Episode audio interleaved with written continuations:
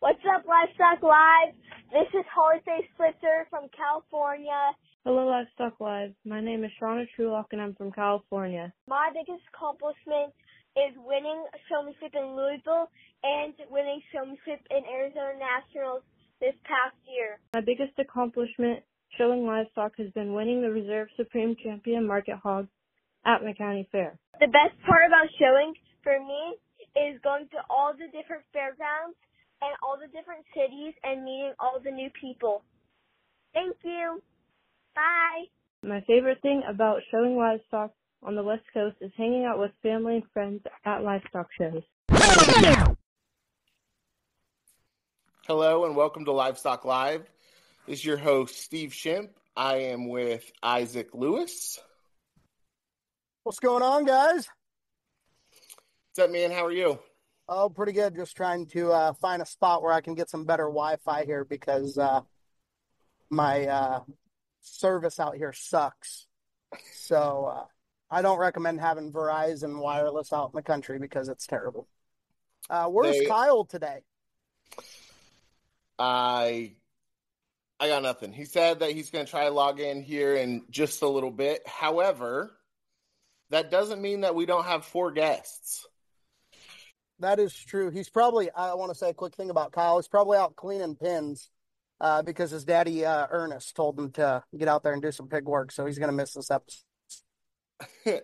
so, speaking of Ernest, he is one of our guests today, and I'm super juiced about having him on. To be totally honest, I talk to Ernest a couple times a week, and most of the time that we talk, he is driving to go look at pigs, and it's 30 to 45 minutes or an hour or two conversation, and 90% of the time, it has absolutely nothing to do with livestock. So, Ernest, uh, welcome on. Tell me a little bit about yourself and the listeners about yourself, and then uh, Isaac's going to go ahead and introduce the other guest.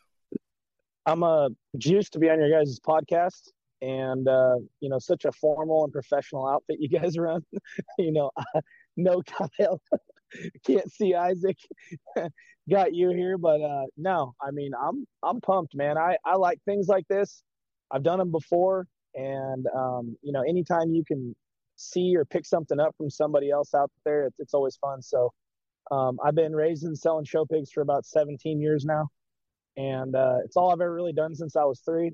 I had a job one time for three weeks at a gas station, and uh, I w- was wearing my belt buckle, and I leaned over on a guy's Ferrari and I scratched it, and I got in such huge trouble. And he also said he wouldn't give me time off to go to the county fair, so I just picked up really quickly there that like, hey man, I'm either gonna figure out how to trade show pigs and do the pig stuff, or I'm gonna have to go out and get a real job out there someday and uh, so it's it's all I've ever done. And I have a wife, Marissa, who's you know the best in the world, the best mom ever, and then my daughter Denver, uh, Tatum and Mackenzie. I got twin three year olds. They're about to be twin or three year olds here on February 21st. And uh, you know I'm out here in Ada, Oklahoma now. I was in Napa, California, and um, you know I'm excited to be on. So I'll let you guys introduce Kenneth. For sure. Yeah, Ernest, I think you like to be on these platforms. You like to hear yourself talk a little bit, huh? No, no Now, comments, you, you, you see how I made that smooth exit right there and just went right to Kenneth?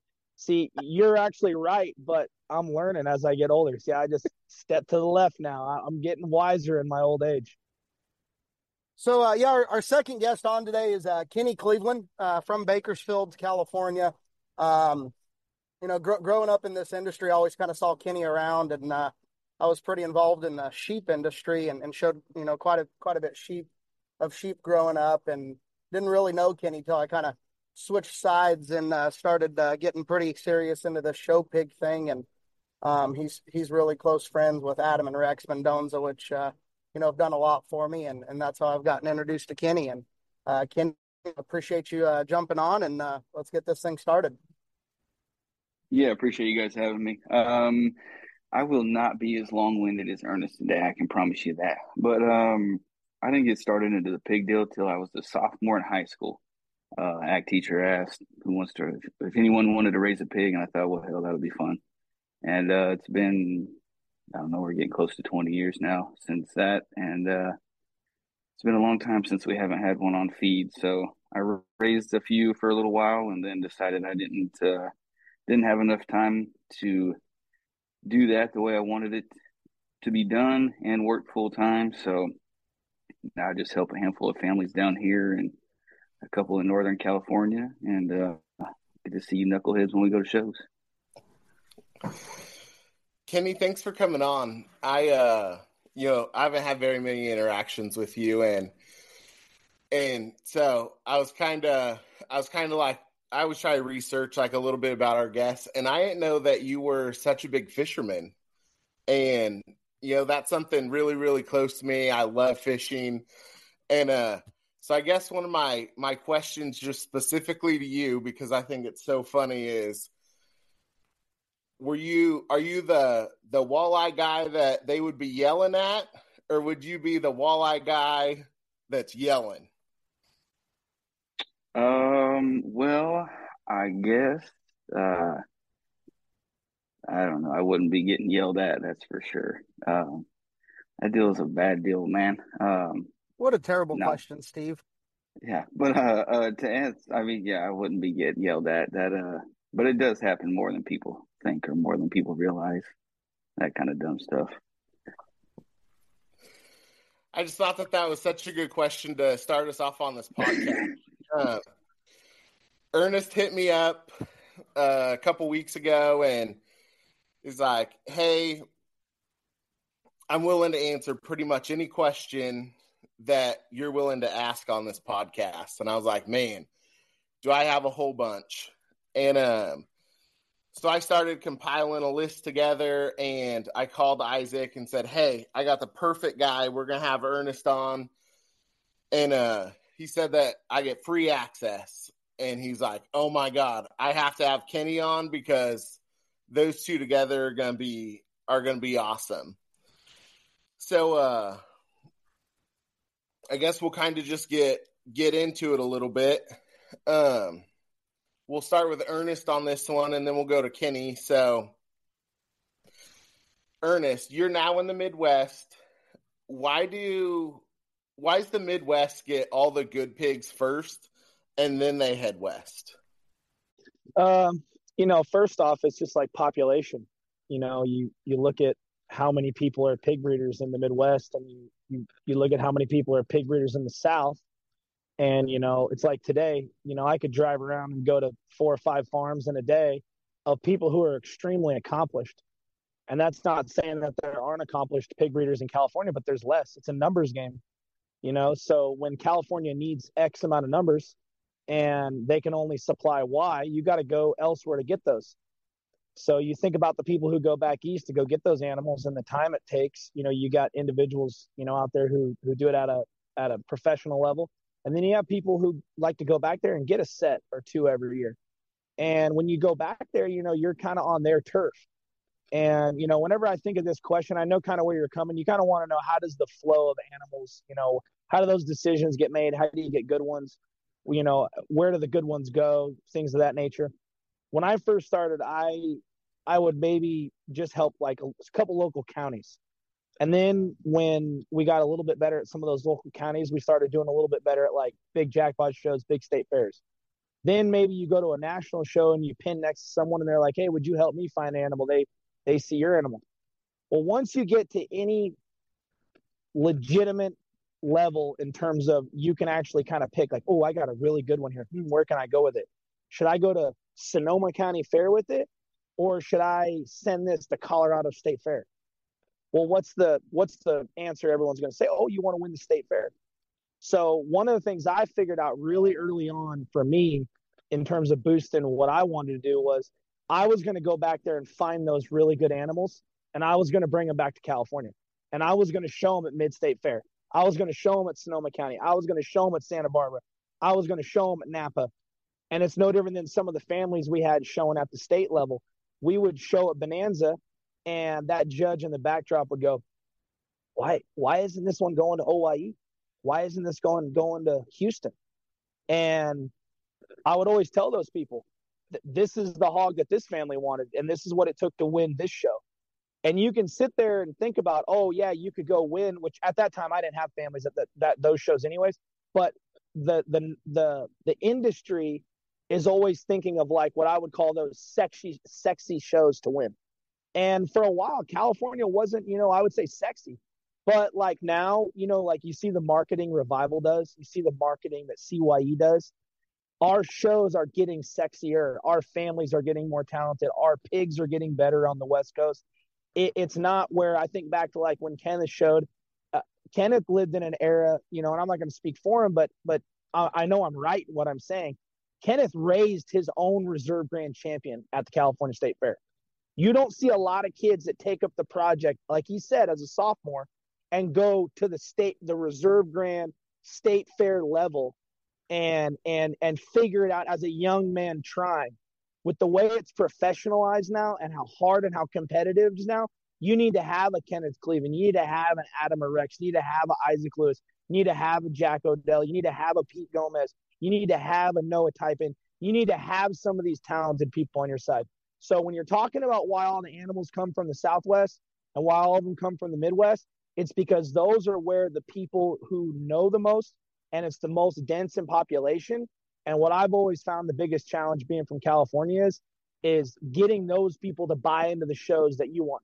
And like I said, I think it's easier now, but back in the day, they did not want to see. I remember buying some of those animals. They didn't want to see some of those animals coming from there, going all the way up. You got to have people kind of on your side in terms of wanting to see you win those shows too.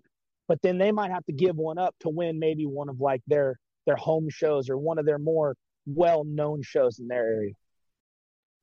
Yeah, I agree with what Ernest said there. I think it's, you know, especially back in the day, it was like, why do we want to send out a barrow that we think can win OIE to go win Western Bonanza? Western Bonanza doesn't mean anything to those guys. You know, same thing with Texas Majors. It's just at that point in time, we we weren't on the radar. Um, I think, as like Ernest says, with our shows growing and evolving, now we're paying. You know, I think the revival's paying five thousand dollars a day to win, um, which is a lot of money for a you know a jackpot. Um, like you said, it's the shows are bigger, they're better. There's more attention to them, and I think honestly, what plays a, a plays a part in us getting some of the better ones is having guys like Ernest or Adam and Rex, you know, whoever else runs back there a bunch and bring some of those back out here. But it's also the money that is being spent in California now versus what it was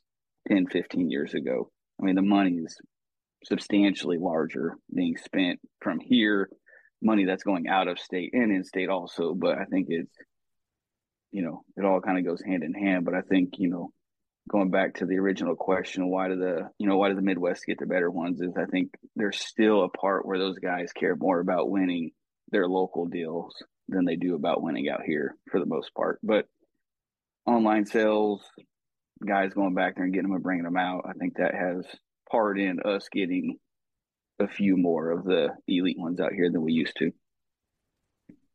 Yeah, for sure. I'd say both of you guys you know, hit that nail right on the head. Um, you know, good good feedback from, you know, Kenny. I know you travel out there every once in a while and find some, but then you know you got Adam and Rex that are that are always looking and and Ernest, you you live back there, you live in the heart of that, and and it's pretty easy for you to drive down the road and and you know pick show pigs out and send them out to California.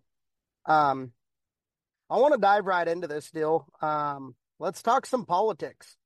Do do they exist? Um, what's the ex- extent of politics? Um, and then let's talk uh, after you guys answer that question. You know, I want to hear your guys' opinion on on what one of the most political shows uh, out here on the West Coast is. Um, I mean, politics 100% exist. Um, and to the extent, I mean, there's some guys that don't care. I mean, there's some guys that have been out here that have sold pigs for a lot of money and point blank used them and told everybody on the mic that they were going to use them.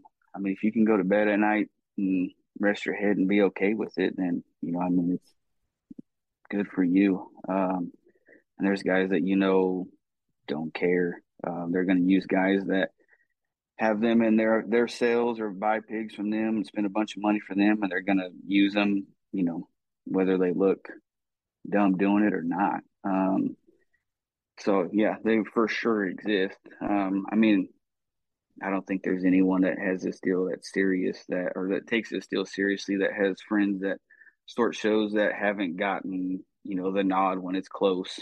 I mean, if anyone on this podcast says that they they haven't, they're probably not being real truthful. Um, but you know, I mean, it's it's a part of the game. Um, is it right? Yeah, probably not, but it is a part of the game. Um, as far as I mean, to me, on what the most political show is, I don't know if there's one in particular that's most more political than others, but I guess it goes on who's sorting them. I mean, there's guys that are everybody knows it's going to be who their buddy is that wins, and I mean, it's pretty easy to see that when they release judges. But so I don't know that it's necessarily a specific show that's the most political, rather than who's sorting them. That kind of dictates the which ones are the most political. You know, uh, if someone thinks politics doesn't exist, they're crazy. I mean, first off, I mean, uh, it 100% exists. You know, and and I think with politics, you got to look at it a couple different ways. First off, the number one way of looking at politics is like, well, if you're on the right side of it, you're not going to see it. You're gonna, you know, you're gonna let it happen, and you're gonna tell yourself you think you won that day or did well that day. And sometimes politics doesn't always necessarily mean you're going to win the show.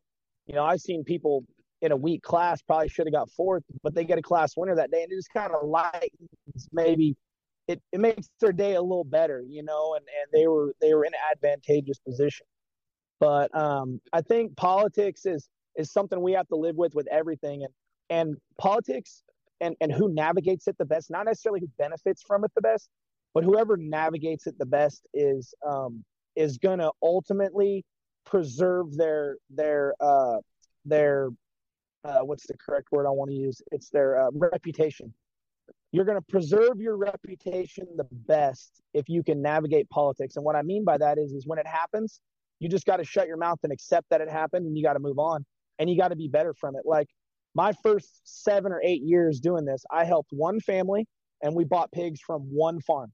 We had z- almost legitimately no political advantage because if we were smart, we would have been buying pigs from a bunch of different places and cross kind of, you know, helping ourselves. Oh, we'll go here, we'll go there. This guy judges this show, this guy judges that show, and and you know, we could have, we could have looking back on it. I didn't know enough about politics at that time, but we could have done it that way.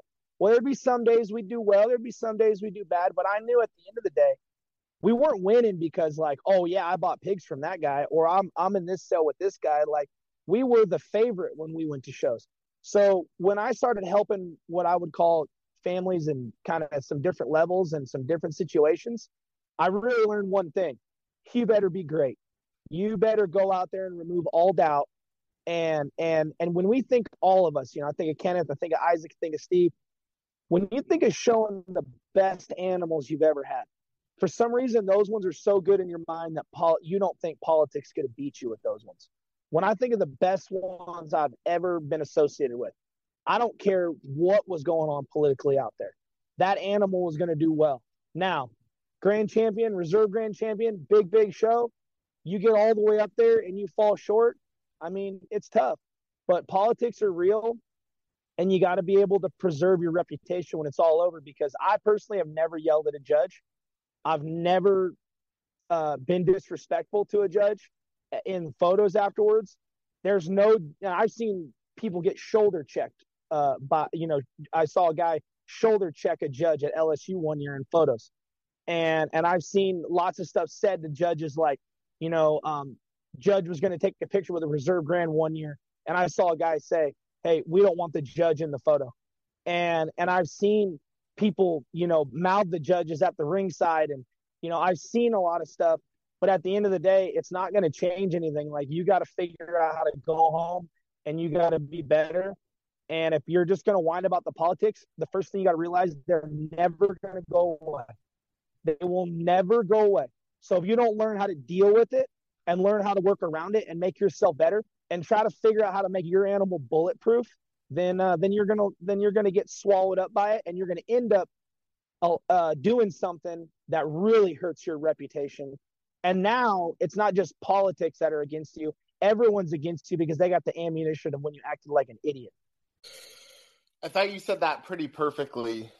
Um, I remember one time you told me you got to start off trying to win a class and then you or trying to get weighed and then win a class and go on and and you said you got to have the right animal you got to have the right showman you got to show it the right way and you got to have the right person spraying it off. And and this is when i you know we very first started having a having somebody like help us and we've never been been grander reserve at at a big show or or a show in general. And and uh that really has nothing to do with with the animals that we get. It just it just hasn't really hasn't really worked. But when you first said that i was like what? Like politics really happened just because i haven't been around you know livestock. And then and then yeah there's some shows that you go to and you're like wow like kind of what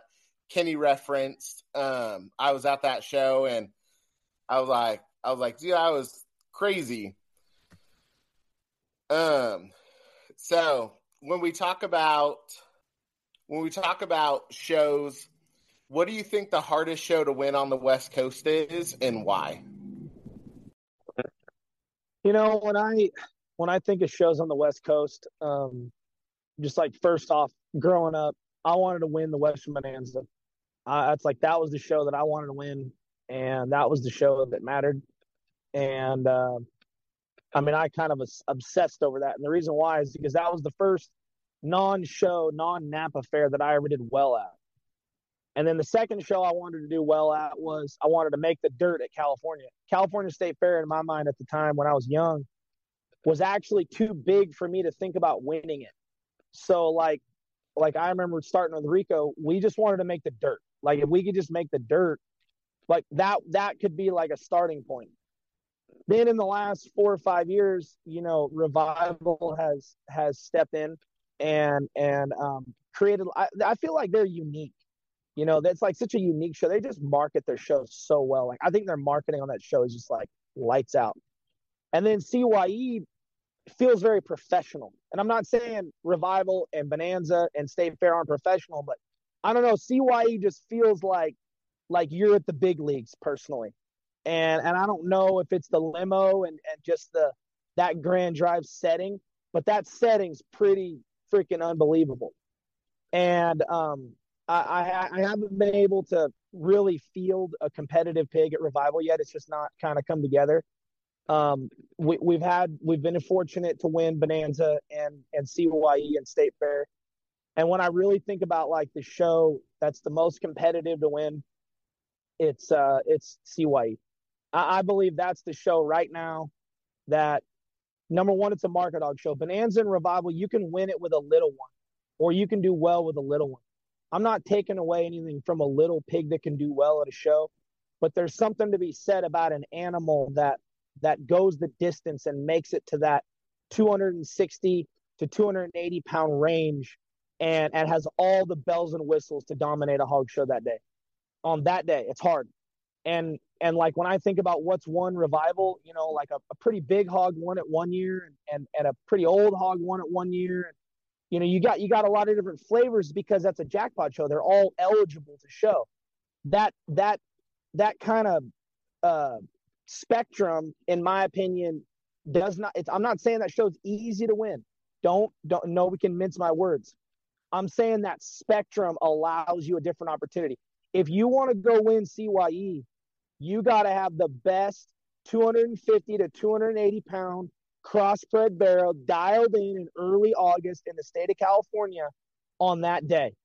No 320 pounders, no 50 pounders, no really good 180 pounders that's just not messed up. Can we cuss on this or no? Can we cuss or no? No effed up. No things that aren't effed up yet. you know, you know what I'm saying. They they don't got their problem showing quite yet at 180 pounds, 200 pounds. So uh, so CYE, you know, um, you know, uh, Ava and Jack that one year we did really well there. Um, we had grand and bronze. I think back to the quality of those barrows and and what it took to dial them in, and both them were very different. Um, you know, Jack's barrow was bronze that day because he was a 297 pound barrow, and he just couldn't be full enough in class. and that cost him from beating the reserve grand, which beat him in class and beat him in division. And then both of those animals got beat because one was just dead on at 270 pounds that day. So, like the hairs that separate great market hogs and great barrow shows, uh, I believe, is what really creates the men from the women in this whole project. I don't disagree, but I guess I have a different take on it. Um, I think on shows that were there is a uh, ownership deadline. I think CYE is the hardest to win. Um, for me, the hardest to win right now uh, is the revival, just because you know you can own them for twelve hours. They can show up that morning, and you know what I mean. You just got to pay your entry fee, and when they get here, they get here. There's no, you know, there's no entry, there's no ownership deadline, right, wrong, or indifferent. So that time of year, there's a lot of barrows or gilts that are shown in the mid, you know, Oklahoma, Texas area that get brought out here, and it's not against the rules. So I think that's to me, there's a it's hard to compete with that, um, and just because there's so many animals back there that guys can sort through and sift through and throw them on a trailer and come. Um, and that's not to say you can't win it from out here. I mean, I think we've been reserve granted third overall in that deal um, with 150 pounders. Um, but I think that aspect of it's open to the world makes it hard to win. I think when you put an ownership deadline on it, I think it's, I agree with Ernest, it's easy to say CYE is the hardest to win. Um, I would say 10 years ago, State Fair was the hardest to win because um, that's what everyone was shooting for. It's kind of lost its glamour, and CYE's kind of taken that deal over. Um, just ran better, I think, more professional, like Ernest said, and it's just a bigger spotlight on it. Um, but for me, the hardest show to win is Revival, just based on there's no ownership deadline, so they can come come and go as they please and get here whenever they want. Yeah, absolutely. I think you guys, but you know, there's two different ways to look at this deal. I mean, you talk about CYE and Ernest. You said you know you're you're competing against barrows that are you know 240 pounds and 280 pounds, and then you go to a jackpot like the revival, and I mean, there's little ones that are you know youthful and fresh and and ready to rock and roll and in their prime, and then there's you know big ones that are you know still out there winning every other weekend and um, you know, that look good. So it, it definitely is a, you know, it's a gamble. Depend depending on how you want to look at it you know, there those are obviously two of the tougher shows in the state of California that are uh, a challenge to to win. So, so um, we we talk we talk about you know you know a few of the hardest shows to win out here and why. And um, Steve, you've got a question on here. Um, you want to go ahead and read that question? Um. So unfiltered. So who do you think the top three judges from the West Coast are, and why? So we uh, we made the trip to Expo this year, and um, the Mendez brothers were judging showmanship. I know that um, Wagey has judged the market show. I think James has judged the market show. There's just, I mean, there's a lot of people from from this area. So I was just curious who your who your thoughts were about who were the best judges from here and I think pig wise, you know, I always I'm gonna I'm gonna kind of break this up into three parts. I think one, you got to give respect to Ryan Wagey. You know, I really respect what Ryan did over his career. You know, I worked for him for like three or four months, got to know him, you know, pretty well, and uh, I think back to you know just kind of his era and and what he did and all the shows he won and I even think, you know, with his kids coming up, you know, and and showing and and them doing really well at the county and the state and and when they show at the regional shows and JSA, that guy whenever he decides to be the guy is one of the most talented people I've ever seen on the West Coast. Um, still I still have a couple of his pigs when I was around there as some of like the top 10, top 15 best pigs I've ever seen. So I would say Wagey won for me, you know, unbelievable hog judge you know, I, I really respect Adam Mendoza. You know, I, I know he maybe doesn't get asked to judge like the big, biggest shows. I know there's other people that have judged probably bigger shows than him, but I know he's judging a lot and I know he gets around. And I know every time he judges, I got a call last year. I think he did like a Florida jackpot show in the last like two years. I got a call, from a guy that I really respect and know from Georgia. He said Adam did an incredible job and you know should judge more big shows. So so I'd put Adam in there. And you know my third from a hog judge standpoint, you know I'd love to pick a young guy. You know um, I don't necessarily know a young guy maybe coming up that's that's stuck out to me. Um, you know, I know there's some other options out there that that you could pick, but maybe just don't pick, you know, my, the style of pigs that I like. Um, but uh, I don't know if I can come up with three, but uh, those those two. You know what? Actually, I do have a third. Actually, I think Brandon Machado is a talent, and and I think Machado is is maybe, you know, people are gonna not like the way he he kind of gives his opinion, because when Brandon gives his opinion, he's so confident in what he says and how he says it, it bothers people. Like, oh, he thinks he's a know it all or he thinks he knows everything. No, he, he's pretty damn good, actually, but he just gives it in a way where you don't want to be his buddy or back him up on it. But I would actually put Machado in, in that top three. And, um, you know, I think a lot of Brandon, and, and I think he's really talented. You know, Brandon judged uh, cattle at our county fair last year, and I thought he did such a good job. And every kid that walked out of the ring thought that he did such a good job. And there was a lot of parents that really disliked exactly what you said. Um, he's confident in his reasons. He says it confidently, and and that was pretty much just the way it was. And he ended up picking two calves at a county fair that, you know, color wise and that kind of stuff didn't really match. And and everybody said, Well, they don't look alike. And all right, they don't look alike. But uh every every kid that I talked to thought that thought that he was just so nice. He was super efficient. So for sure, shout out to Brandon for sure. Yeah, Brandon's head's to get big because Ernest uh, stole what I thought was to be like my sleeper in that deal Brandon. And I, I don't think Brandon gets as much uh, credit as he should for being pretty good at sorting hogs just because he he hasn't been in them for very long. Um, he's trying to raise some, but uh, hopefully that goes a little better for him here in the future. But uh, no, I think um, God, me and Ernest are going to sound a lot alike on this deal in our top three, or not I shouldn't say top three. The three that come to mind on Ryan and Adam for you know making it for as long as they have on that deal, and you know I mean I think you know you talk guys that have guys that have gone through and judged at the highest level. I mean I don't think you can leave James out on that, and I mean I don't.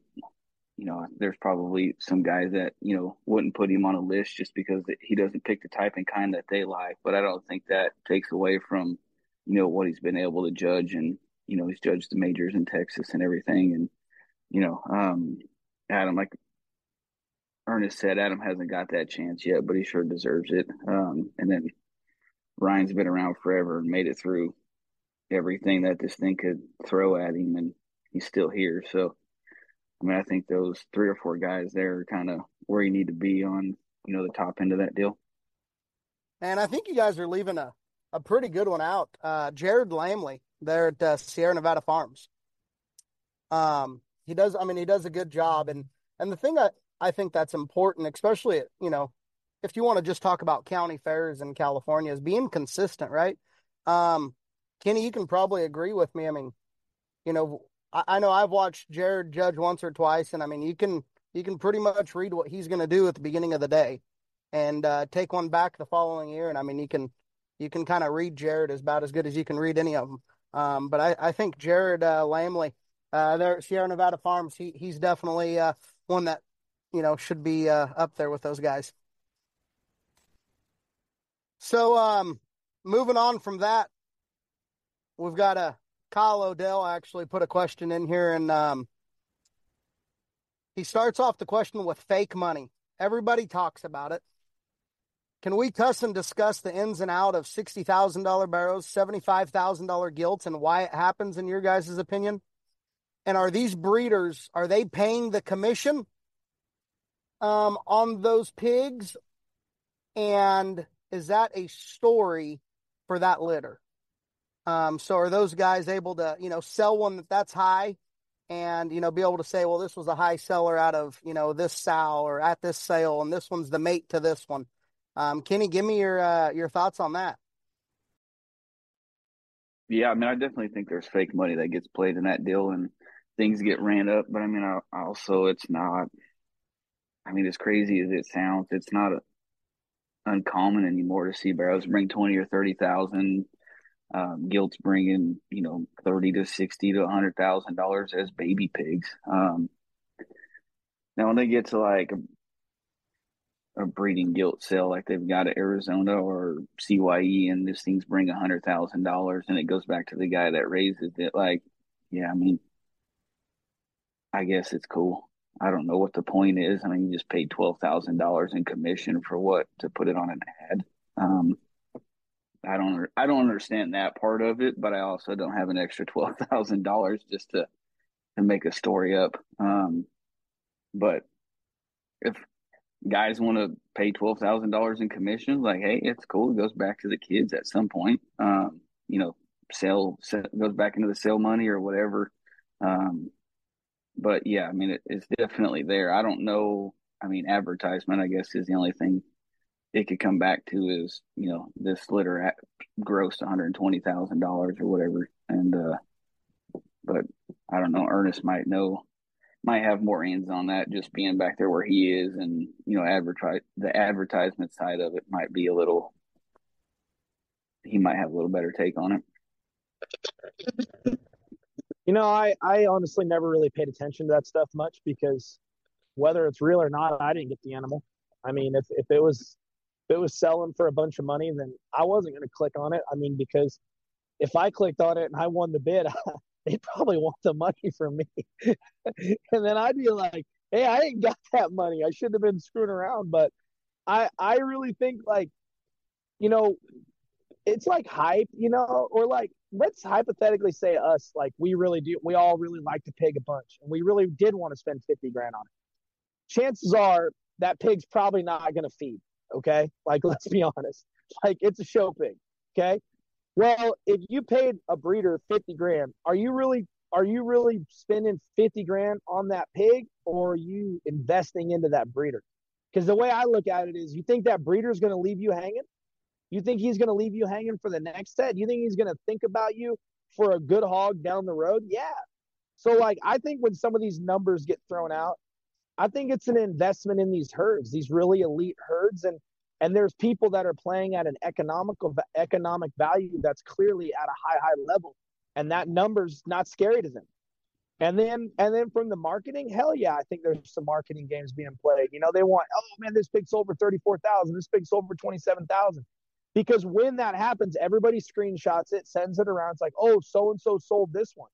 You know, but the reality is how many times do we see these really expensive animals sell and do we ever see them win?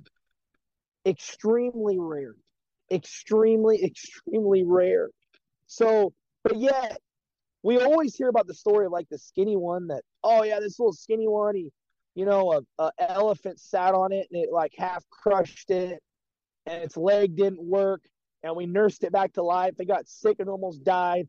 It's 11 months old, and we won Arizona National with it. I mean, that's the story we hear. How often do we ever hear, yeah, we bought this one for 79,000 in, in Iowa, and yeah, we won 19 shows with it. So, really, the most we ever hear about those expensive pigs is the day they sell.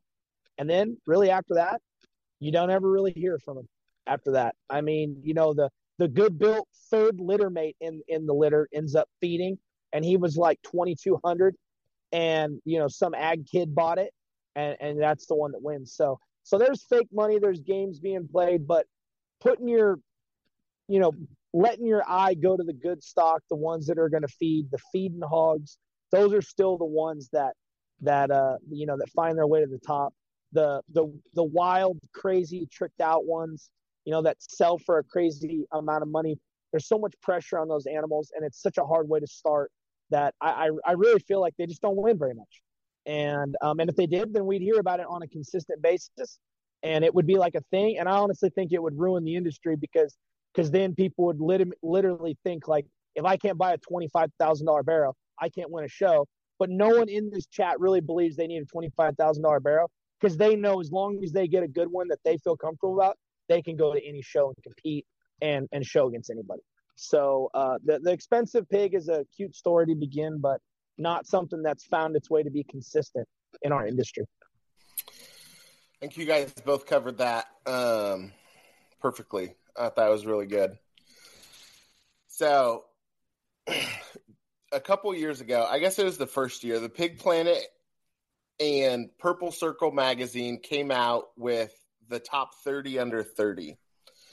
And that year, Blake Goss had a ton of national wins and was basically like the up and coming like guy. And they left him off this list. Ernest, you made a pretty big um like Facebook comment about it, I remember. So, do you think that these purple circle or or like you know best of the barn and that kind of thing do you think it's just a popularity contest or or do you think people vote like honestly or what's your what's your opinion on that kind of stuff? You know i think it's kind of like these podcasts. You know i think it's like anything. Our industry's trying to do stuff to generate you know some excitement generate some you know some uh you know just some some activity. And uh, every once in a while people see things in other industries. Like for example that's popular in like forbes magazine. And um, you know it's like a 30 under 30 most talented this or that. And um, you know I, I actually have a little story i can tell you about that 30 under 30 and i give the guy who did it credit. He actually reached out to me and was like, "Hey, man, I I see what you're saying," and we just we I made some points, uh, you know, um, but I remember at the time, and I still feel the same way, and and Blake's obviously proved that over with what he's done. Um, I remember talking to Blake when he was like 16 years old, and I just thought at the time he's the most talented pig person. You know, him and Aaron Cobb, the most talented pig people that I've ever been around, that I've ever talked to and like in this industry, it's like, oh yeah, so and so is just blowing smoke up so and so. It's like whatever, you know what I mean?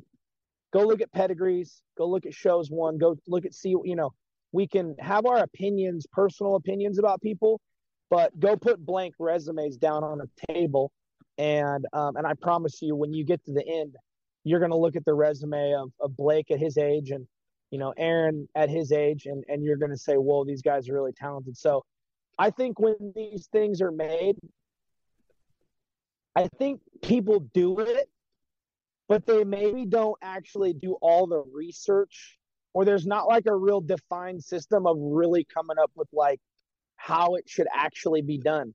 Like they're so excited with the idea, and honestly, that 30 under 30 got a ton of engagement, and like a lot of people were into it, and and all the people that were on that list were very talented. Like the reality is, there's probably a hundred really talented kids under 30 at that time you know, so someone's going to have to get left off. But um, I think things like that, at the end of the day, they're never personal. They they're they're good activity, good engagement. Just like you guys starting a podcast, you guys want to ask questions. You're going to have people on. You know, me and me and Kenneth are going to be on here, and then you're going to have some new people on, and they're going to say completely different stuff than us. And these will be fun things for people to pop on while they're on the road, going to work, or doing something or not catching fish out on the lake. And at the end of the day, they will be able to, you know, learn something new from someone, and and, and that's really it. But uh, I don't think there's like like real scientific way a lot of our of our engagement is created in in, in livestock social. Uh, for me, I don't know who made the list or whatever, but I mean, I keep it simple. If you didn't put it, if you didn't put Blake on the list, that was dumb. I'm not saying that guy's dumb. I'm just saying that's dumb to not put that guy on the list. I mean, especially fast forward how many every years it's been. Like how many major shows throughout the year do you happen that you don't see that guy's name on? He either placed it, fed it, bred it, whatever. He's in the backdrop of a picture at every major show in the country. Um, so yeah, I'm not saying the guy who made the list is dumb. It was just dumb not to put him on it. Yeah, their predictions were off, weren't they? Yeah. he ended up making the list the next year, and uh, Jimmy and his wife also made the list. I believe it was the same exact year. But Isaac, good. So, um, moving forward here, Ern, uh, I know this kind of this goes. I guess it goes towards both of you guys. Um, when you take a jock or a fitter um, or a helping hand to a show, to a jackpot, what are the highs and lows, and what are the daily rates of it? What do you guys expect those families um, to kick back down to you? What what are the expectations? Um, I, I don't know. For me, I guess there's a lot of variation in there and where that person is as far as, you know, is it their day job? Is it what they do for a living? Are they just getting started? Are they just helping get stuff fitted? Um, I mean, I think you could range anywhere from you cover cover their room and expenses to I mean, I'm sure there's guys that get a thousand dollars a day. Hell, I don't know. Um, I'm probably the cheap one on the end of this deal. Um, but I don't know. Like I said, I think it's a lot of variation in what help you are as far as how involved you are in making decisions on, you know, all that stuff. But I don't know. That's where I'm at with. It. I think there's a lot of variation, anywhere from covering expenses to quite a bit of money a day. And I think most of that, or a lot of that stuff, when you get into the high end of that stuff, is uh, you know monthly payments or quarterly payments, and you know thousand dollars a month, two thousand dollars a month, five hundred a month, whatever. I think it just kind of I think the family's financial situation a lot of times can dictate where what they can afford, which in the end results dictates who they can afford. So I don't know. What do you think, Ernest? Yeah, I think it's uh you know, it's individual to everybody. I I never really got into the monthly thing a ton. You know, we, we have gotten into the monthly thing more in the last two or three years. I feel like that's an Oklahoma thing. Um, I've kind of learned from kind of how a couple of those guys do it. Uh, but but once again, you know, that's that's a hard commitment for a lot of people. So you got to really gauge the commitment level of people that you're helping and kind of where they're at. Um, you know, I've done it a different way, all sorts of different ways, and, and that's probably not good because in business you should be consistent you know. But uh, I've always tried to look at every family individually and think like, what can allow them to have the most success? And um, you know, I can think back to, you know, I keep using Kenneth as an example. I can remember back when he was showing, and I can remember back when Matt Conant was showing, and I can remember back thinking about like when Adam used to help Matt, and and I can I can remember back to like when I was helping Rico, and and like that was not like that was not really uh like like 17 18 years ago it was more like your ag teacher helped you or you had a breed your, the breeder you bought your animal from helped you. You didn't really have like i can remember going to arizona national and not having a supplement and um, you know my breeder at the time you know just kind of thought i was an idiot you know like why wouldn't you have that? But i was like 14 at the time like i didn't remember all my stuff. Like, like my dad didn't, you know, I didn't, he didn't pack the trailer. I mean, he was like, we're leaving at six. I'm like, all right, get it all done. So now fast forward now to today, you have a lot, you have so many levels of help now. And, and like you're coming in and mom may be involved. Mom may not be involved. Dad may be involved. You know, dad may know a lot. He may have shown a lot himself. There may be like a family friend that helps. So all these all these programs have different levels. And, you know, like, you know, using the Odells just for example, and, and not getting into like their personal stuff, but like they worked at my barn. Like they did a lot of work at my barn. So like I'm not gonna go over here and charge these people and stick it to them and say like, hey man, you got to pay me this, you got to pay me that. Jack and Kyle were busting their tails, cleaning pins every day. We, they would they would I like, hey, we got people to load here at this time. They would come help load animals. Hey, we got feed in, let unload. But then there'd be other families, maybe like four, like 30 minutes away in Sonoma. I, I'd check like five or six animals. I wouldn't make it a big deal to like charge them individually. But then, like, if I had a family down in Tulare or Porterville, man, that's like four and a half hours from Napa, man. Like, I got eight hours of driving. Like I need I need some fuel money here. So like I never was like gonna charge to go over to like a close county in Marin the same as what I would charge to fly to someone in Colorado or Kentucky or something like that. So I always really try to just look at each person individually, make it fair. I will say, looking back in hindsight, if I was to be completely open and honest, and I told you guys I would be open and honest in this, I should have done the monthly thing from the very beginning in, in my business. And I agree with the way the Okies do it. That, and I know it's probably done. Someone in the Midwest may see this and be like, "Well, we we do it that way," you know. And and but my point being is, the Okies charge that number monthly. They get a day rate at the shows, and um, you know they have a very structured way of how they do it, and um, and I like it, and I think it's it's self-explanatory, and I think families understand it, and I've had families even offer to do it, and then I kind of didn't do it, so I'm still sticking to what I started with, and maybe that makes me an old head, but I am kind of old now in this. Uh, I I just look at each family individual, and I think, what how, how do I want to handle this? and and and I don't ever have to explain myself to anybody, but I always got to explain myself, you know, to myself. Like, is this fair to this person?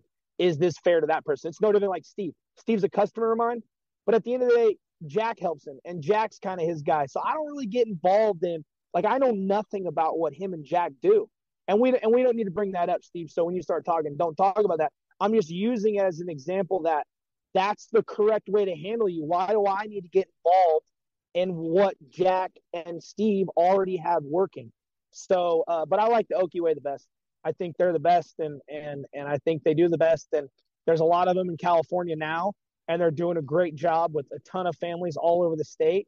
And that's why that's growing, and and that's why it's so prevalent right now in the state because that model is really successful, and it's not just successful for some of those families that they're helping. Those same fitters in for some of those families, they're having success all across the country. So if it wasn't working or it wasn't the right way, then uh, it wouldn't be good. So if families out there are hearing that, like, hey, I'm going to have someone help, he wants to charge a monthly rate. My advice to them would be, you know, don't don't get weirded out by that. The top level families see that now and understand it and pay it, but you know, we got to get some awareness out there for some of the families trying to break in, trying to learn about this, understanding that that that's a standard, you know, way of business, and uh, and it's a successful business and a lot of families in the state are doing that and, and having great success at it. Yeah, I think it definitely, uh, you know, depends on the situation and family. You can approach that situation differently, uh, you know, per family and uh, kind of figure out what's going to work best for you. Um, since we're on this topic, you know, it, it seems like every other jackpot or, you know, every other time that we go out, you know, we see new guys helping new families. And then, the, you know, the following weekend or two weekends later, you know, those people aren't working together. You know, uh, these, we see a lot of guys come and go. I mean, why is that? Are these families not having enough success? Are they getting tired of getting beat? Um, you know, these, these jocks that are helping them, are they taking advantage of them? What do you, what do you think the reasoning for, you know, some of these guys coming and going and, you know, families jumping ship, uh, you know, back and forth and and uh, you know, getting on on with different crews. Kenny. Uh, I mean, I think you kind of answered the question in the question as far as success. I think has is a part of it, and with guys charging, you know, I mean, some of those guys charge quite a bit of money. Um, you know, they don't have the success with family A, but they have the success with family B. And, you know, family A is like, well, hey, we didn't win. So, but you won with your other family. So we're to jump over to so and so who fed us a, a good story and painted the grass pretty green on this side. Um, and I think, you know, I think there are guys that take advantage of guys. They come in or advantage of families. They come in and they make the money off of them and, you know, have a big win to begin with. And then, you know, you see that family sixth, seventh, eighth in class, ninth in class after that. And I think that, I don't know. Um, I think it kind of goes back to like today's world on um, loyalty. It's it's not as common as it once was. Um, you know, on people just staying with the process and understanding that there, um, you know, there is at times a pecking order on, hey, you know, this is this family's been here for this long. Like our goal is to win this show with them, and then you kind of win it with whoever else is there with you. You kind of cycle through things. Um, I don't. I think people are so worried about getting to the top immediately that they they lose the loyalty and they just want to jump to the next ship that promises them, you know, everything they ever wanted. And they learn real fast that they uh, jumped onto a sinking ship or one that uh, was going to kick them off at the next exit. Yeah, famous words of Adam Mendoza: "Trust the process." Yeah, yeah. Just so you know, Jace, if you do watch this, you were not the first one to come up with that. Ernest, what do you got to say?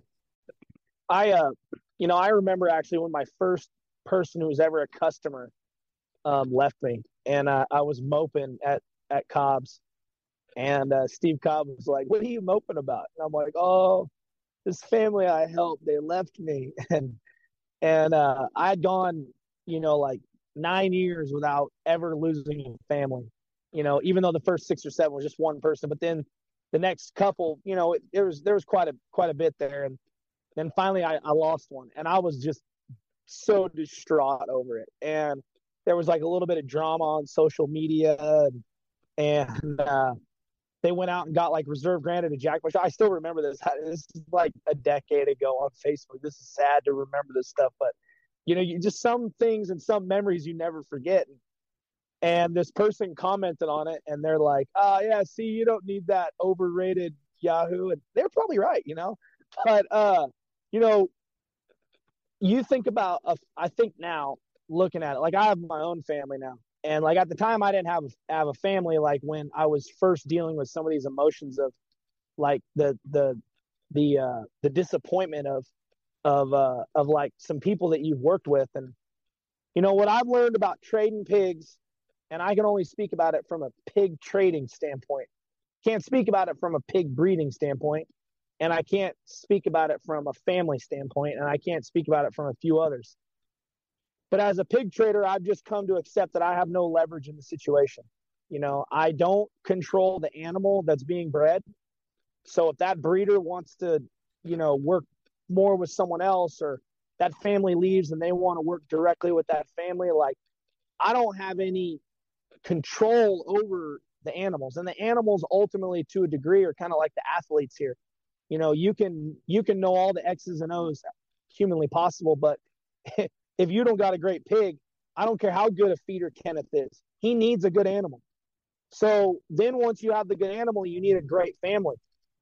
Well you know now 17 years into this i've i've gone every possible direction you can go with a family up down sideways backwards forwards to the moon never even got out of first gear you know and uh, and i've just learned that families have to make the best decision for themselves.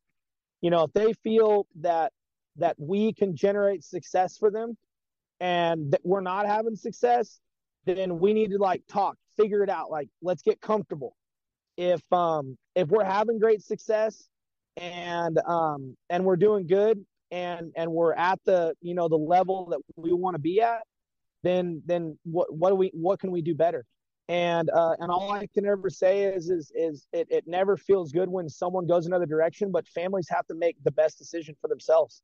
They have to if they think they can have more success in another way, then um, then they have to go do that. The one thing I will say, and this isn't like an excuse for the you know the people in my side of the business, but pigs suck. Like you got to understand, nine times out of ten, whatever you think's going to happen or wherever you're going to go. The service might be exactly the same, but I promise you that pig's not going to get any better. It's hard, even for for people who have a lot of money or a lot of help or a lot of knowledge or a lot of everything.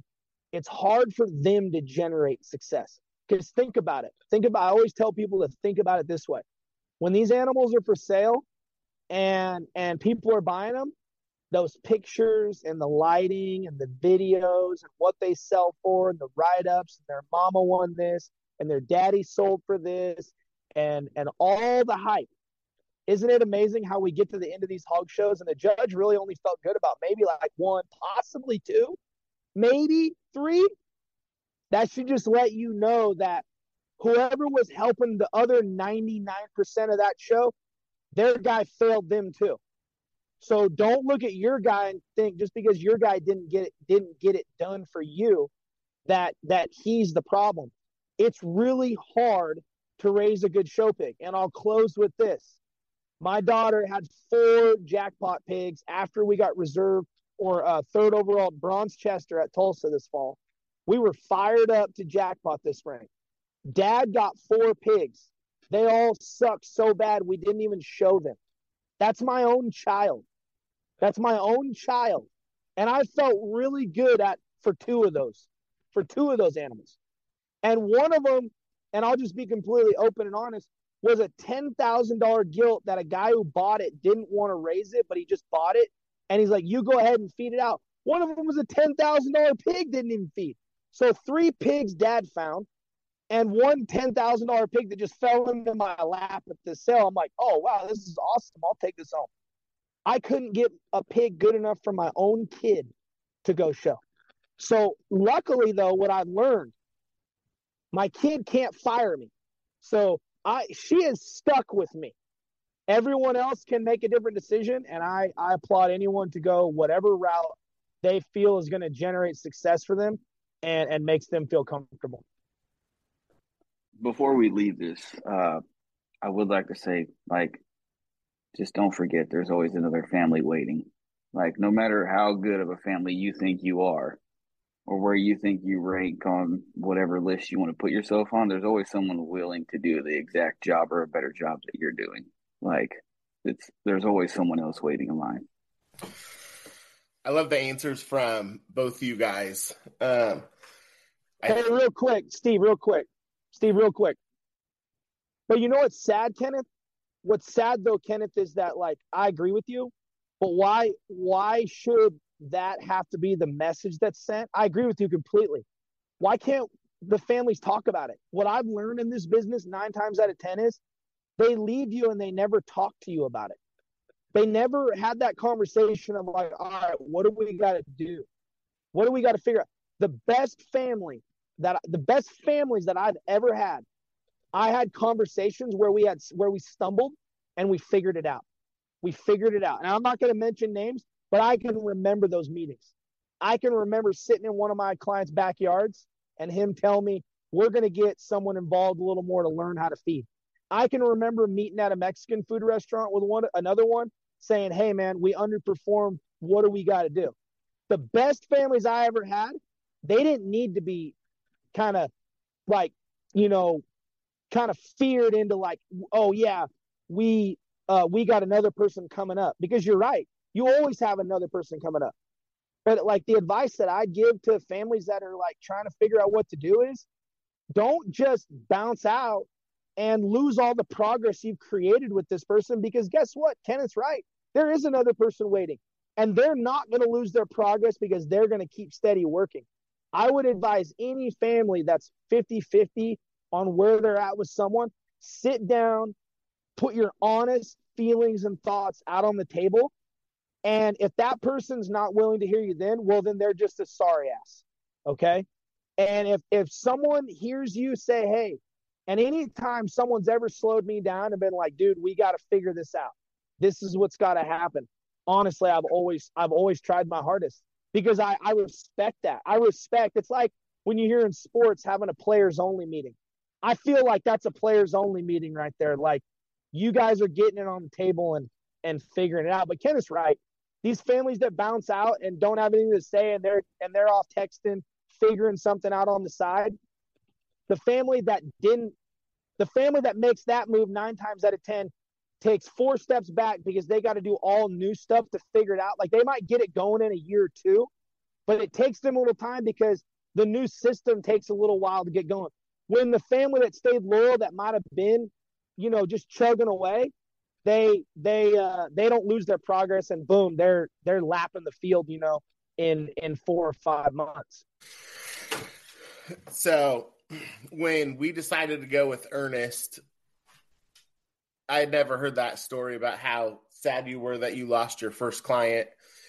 My, you know, Ernest helped put the first Audible on when they canceled State Fair. And so my son had listened to a different podcast and and heard Ernest on there. And at our county fair, Ernest didn't sell any pigs there. And so he calls up Ernest and and uh he ends up buying like a voucher or something at some auction and um, so then obviously it's COVID, so they cancel everything, and so we buy a Duroc for that fall season, and we show up to get this Duroc, and uh, you know we've never had anybody help us at all. Like we bred pigs in our backyard, and we know absolutely nothing about livestock at all. And Ernest says, "Hey, so like I sold you this pig but Jack's going to be your guy. And at the time, Jack's like 16 and a half. And I was like, no, like, no, like, I, I came to you like so I could have you. And, and you were like, yeah, well, you're not to get me. You're to get Jack. But so like, Jack's your dude. And, uh, I can just remember like sitting in the truck being like, we did all this stuff and I don't even get an Ernest. I get a Jack. And to be totally honest, I could not I could not ask for anything better. You know, Jack's one of my best friends and and E, like I said, like you always take such good care of us. And every, the first show we went to, you were there and you treated us like we were $10 million customers and we had bought one single Duroc and, and, uh, you know, you could I mean, you'll vouch, but you could ask anybody. I'm probably one of the most loyal people around, just just in general, and and we've lucked out and had some success at some national shows and that kind of thing. And so I totally agree with the quote: trust the process and just stick it out and and all that kind of thing. So when we move on to the next question, it would be feeders and breeders what's the price difference and what's the expectation? But I'm going to add in the next question with it.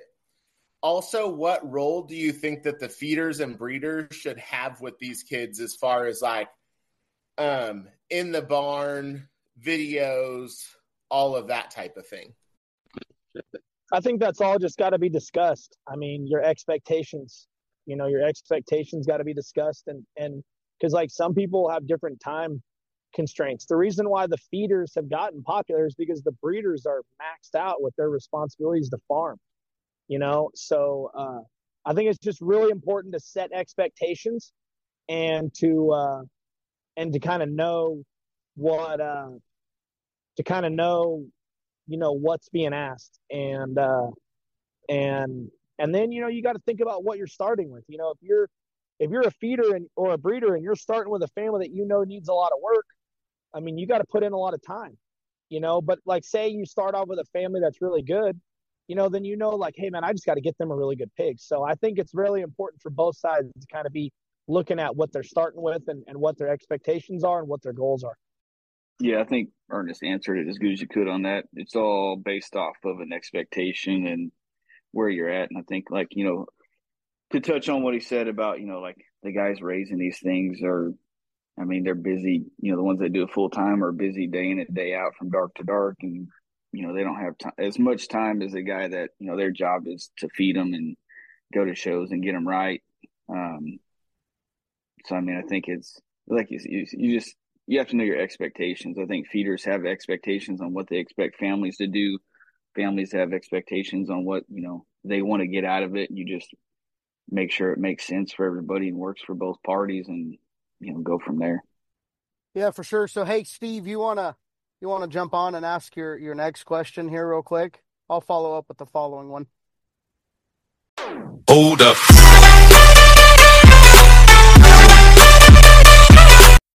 Hello, welcome to Livestock Live. Today we have Sadie Vino for our exhibitor spotlight.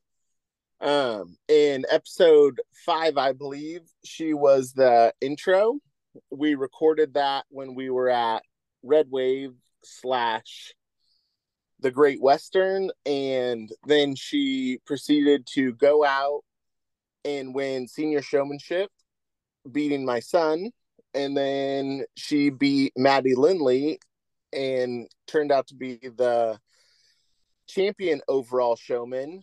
And Maddie Lindley was the reserve champion showman who was the exhibitor spotlight last week in episode seven. So, Sadie, welcome.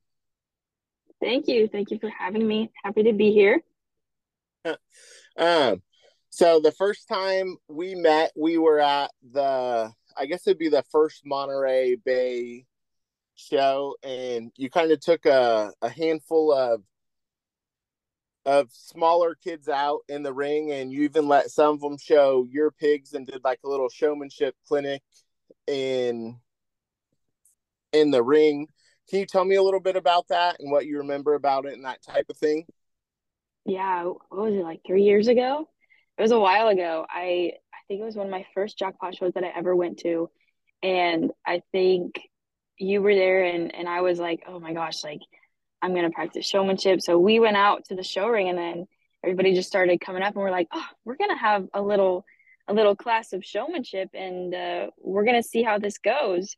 And um, there were like other younger kids, and I let them walk my pig. Like I, I didn't mind at all. Like it's you know, it is what it is. It's all for helping younger kids get better. And I think that's the first time I met you, and I was like, man, like he's really funny and then that's when you're like, oh, Miss Vino. So every the whole weekend, you'd be like, hi, Miss Vino. And, and it was just funny. But I have like vivid memories of that show. But that was like the first time that I really did like either like a small showmanship clinic and then like also meeting you at the same time. Yeah, that was cool. Um that was so my son's made the the top five twice ever and um so the day after, so day two of that Monterey Bay, he ended up being the reserve junior showman, I want to say, um, behind Isaac Lewis's brother. And then and then the second time was just at at this show when he was um fifth overall senior and this is his first time showing in seniors so I thought that was good. And for people who don't know me, I I cheer for every single kid, no matter who you show for, what species. Um, if your parents a jerk or not a jerk, I'm just I'm just really pro um making making better kids and making this generation better and that type of thing. So um outside of livestock, what are some things that you're involved in? Um, when I was in high school, I just graduated this year. So when I was in high school, I was heavily involved in FFA. And growing up, I was super involved in 4 H. Livestock, like my whole world and my whole life revolves around livestock. Um, but in high school, um, I started jackpotting. It was like right when COVID hit, and I started doing these online Walton webcasting shows. And I saw like progress within like a few weeks, which that felt really good. But then looking back at the first videos, I'm like, ew, like I showed like that. Like that's not like I would kind of cringe at, at the at the point of me showing like that. Um, so it was super weird, but you know, practice makes perfect, right? Um, and then I did a little bit of oh, I hate even say. I was a little bit of a theater kid in middle school and high school um, until I got super competitive with pigs and I started jackpotting, and then that chapter of my life ended. Um, and then I just came, became uh, fully devoted to showing animals. And last year at uh, state conference, I won the state of California for swine production entrepreneurship. That was a big deal, and then I ended up um, getting ninth in the nation. Wow! Congratulations! That's insane. I uh, I didn't know that fact. That's that's pretty cool. Yeah, started my own breeding operation. It's it's a tiny one, but you know what? You got to start somewhere, right? Yeah, I don't think a lot of people realize um, how hard it is to get these things bred. My son did a breeding project um, a few years ago, and you know it's no joke dealing with baby pigs and trying to get a mom stuck and trying to get semen that's fine and um it's it's no joke so for real, my hat's off to you for for that part. What uh what achievements or achievement do you think helped shape your success? The first ever like big showmanship win that I had was at the revival last year in 2023. And I think that like really pushed me even more to work harder because the revival is a huge show. And to even, you know, get in top five or top 10 of showmanship there is is absolutely insane and that's an accomplishment in itself. But I think winning the revival last year made me want to work harder and you know help younger kids more because the only way you're going to get better at least for me is when i teach kids it only makes me a better showman because i have to follow my own advice. So i i think the revival really like was the was the jump start and was like the pushing point of like you know you're big time now you know? Yeah for sure.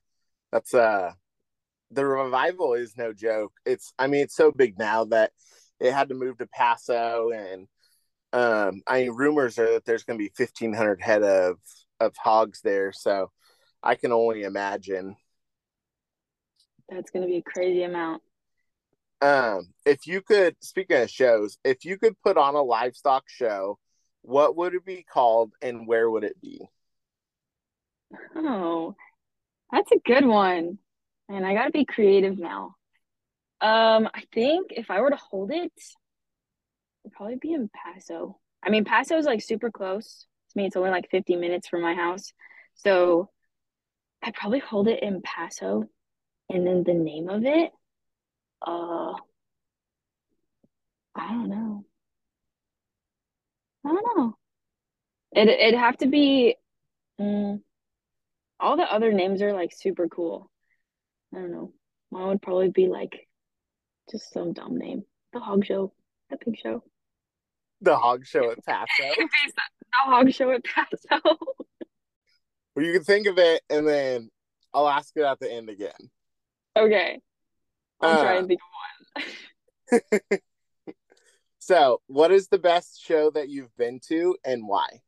You know? Arizona is always a show that I always look forward to, like Arizona Nationals, just because there's so many people from different states and it's so cool to see like what they feed their pigs or like like just all the different things that different states do and the trends in the different states.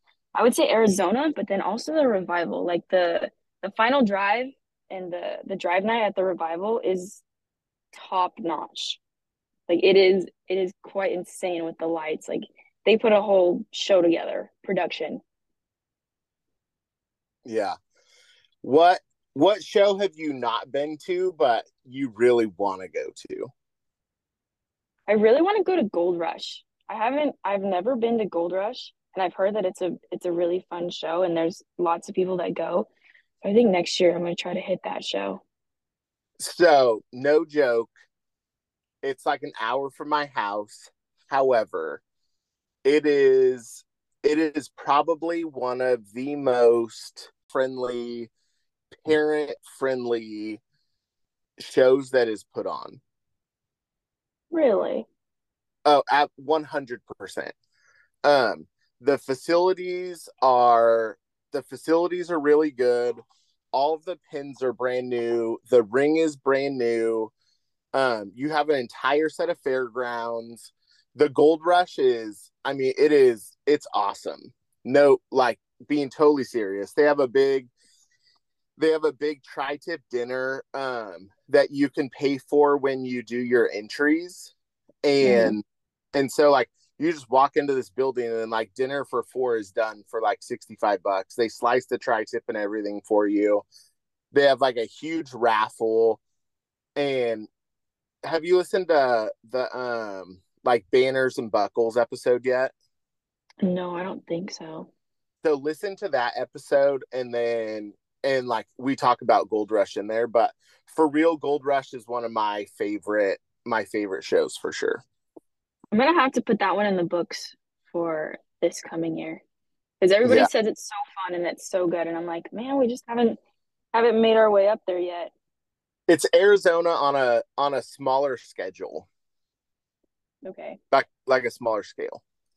Mhm. Um, so everybody has like their ideal animal, right? So what's your ideal breeding animal, and then what's your ideal market animal? Like what breed? What's it look like? Like what's the best features in it?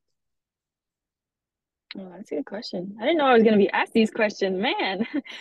Um, I guess I would say breeding animal, one that's one that looks like a female, one that's big, one that's one that's broody, ones that, you know, look like she can carry a, a large litter. Um, I'm not really specific on breeds. I don't care what you look like as long as you give out good pigs. Um, but there is, you know, certain breeds where I'm like, yeah, no, I don't want to have any of you. Like, don't get me wrong, Chesters and Chesters are cool, but hey, they're a little psycho. Same thing with Yorks. Um, have the same feelings about them. Um, I think for a market animal, man, there's so many there's so many trends out there that I think it's hard to narrow it down to a few that you're like, yeah, that's exactly what I want.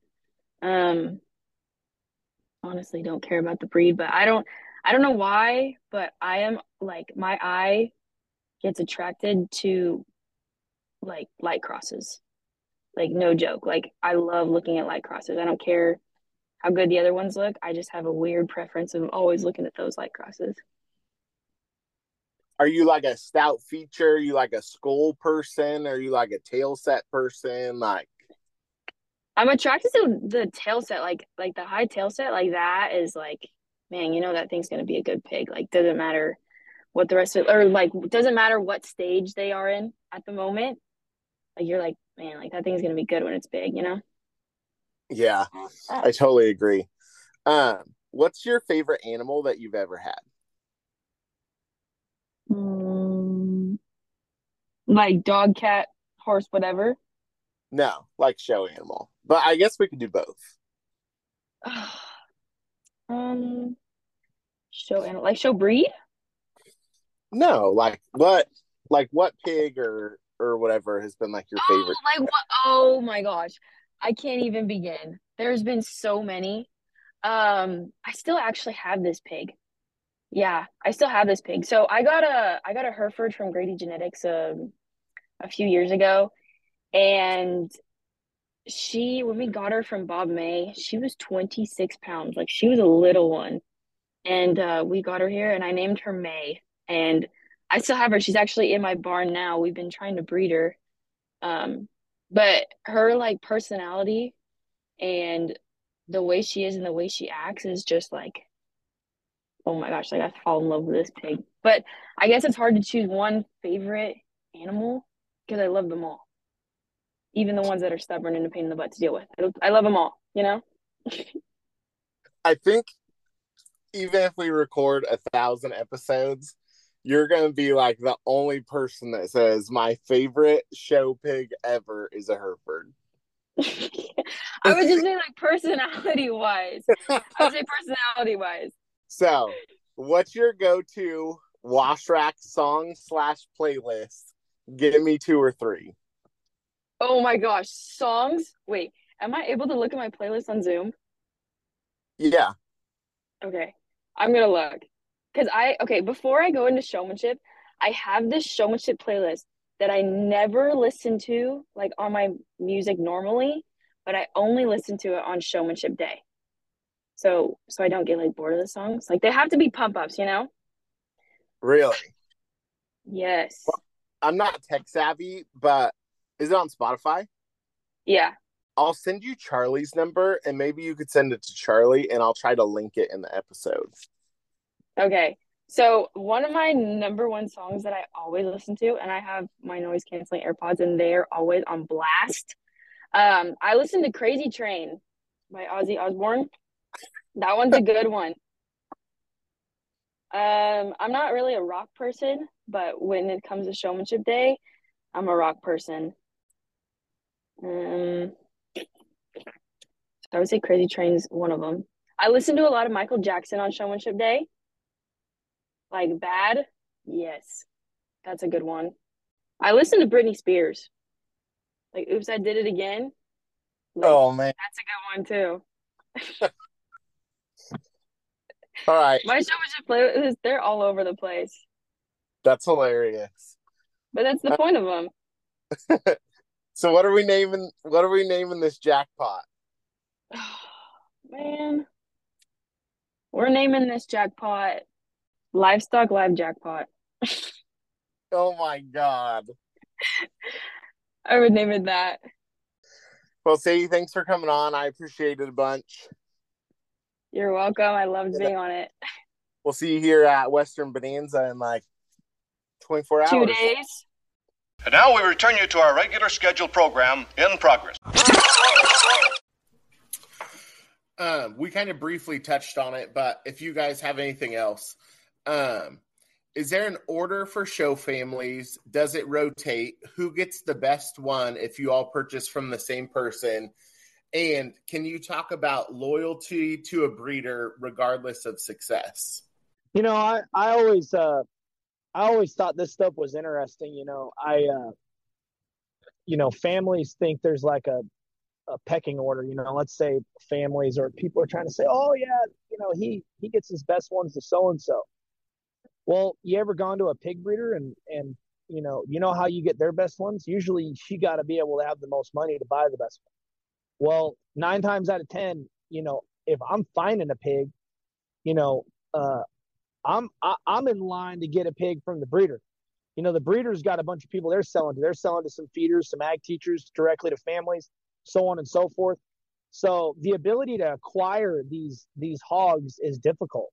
And then when you get them in, you know, these things there's so there's such a, a spectrum to them. Like when you're in the business and you've done it, you know, like Kenneth and I, and you've seen a group of pigs and you've seen 10 or 12 of these things.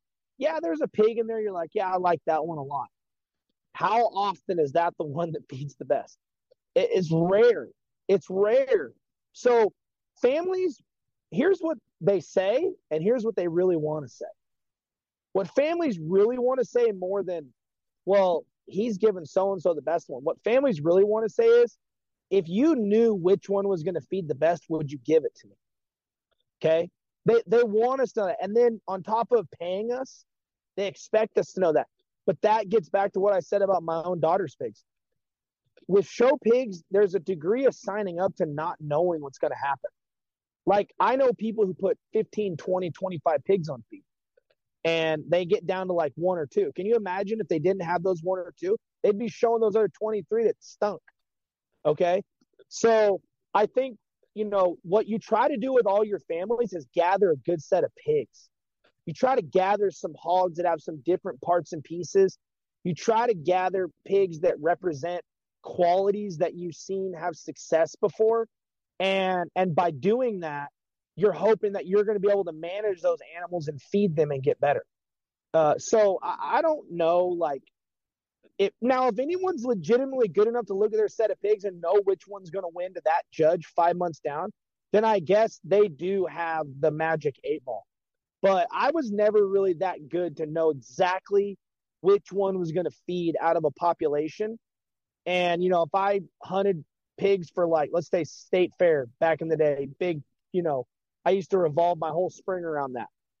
If I looked at five, 600 pigs in that time of ones that I actually like considered as a decent pig, they were probably in a population of 3,500.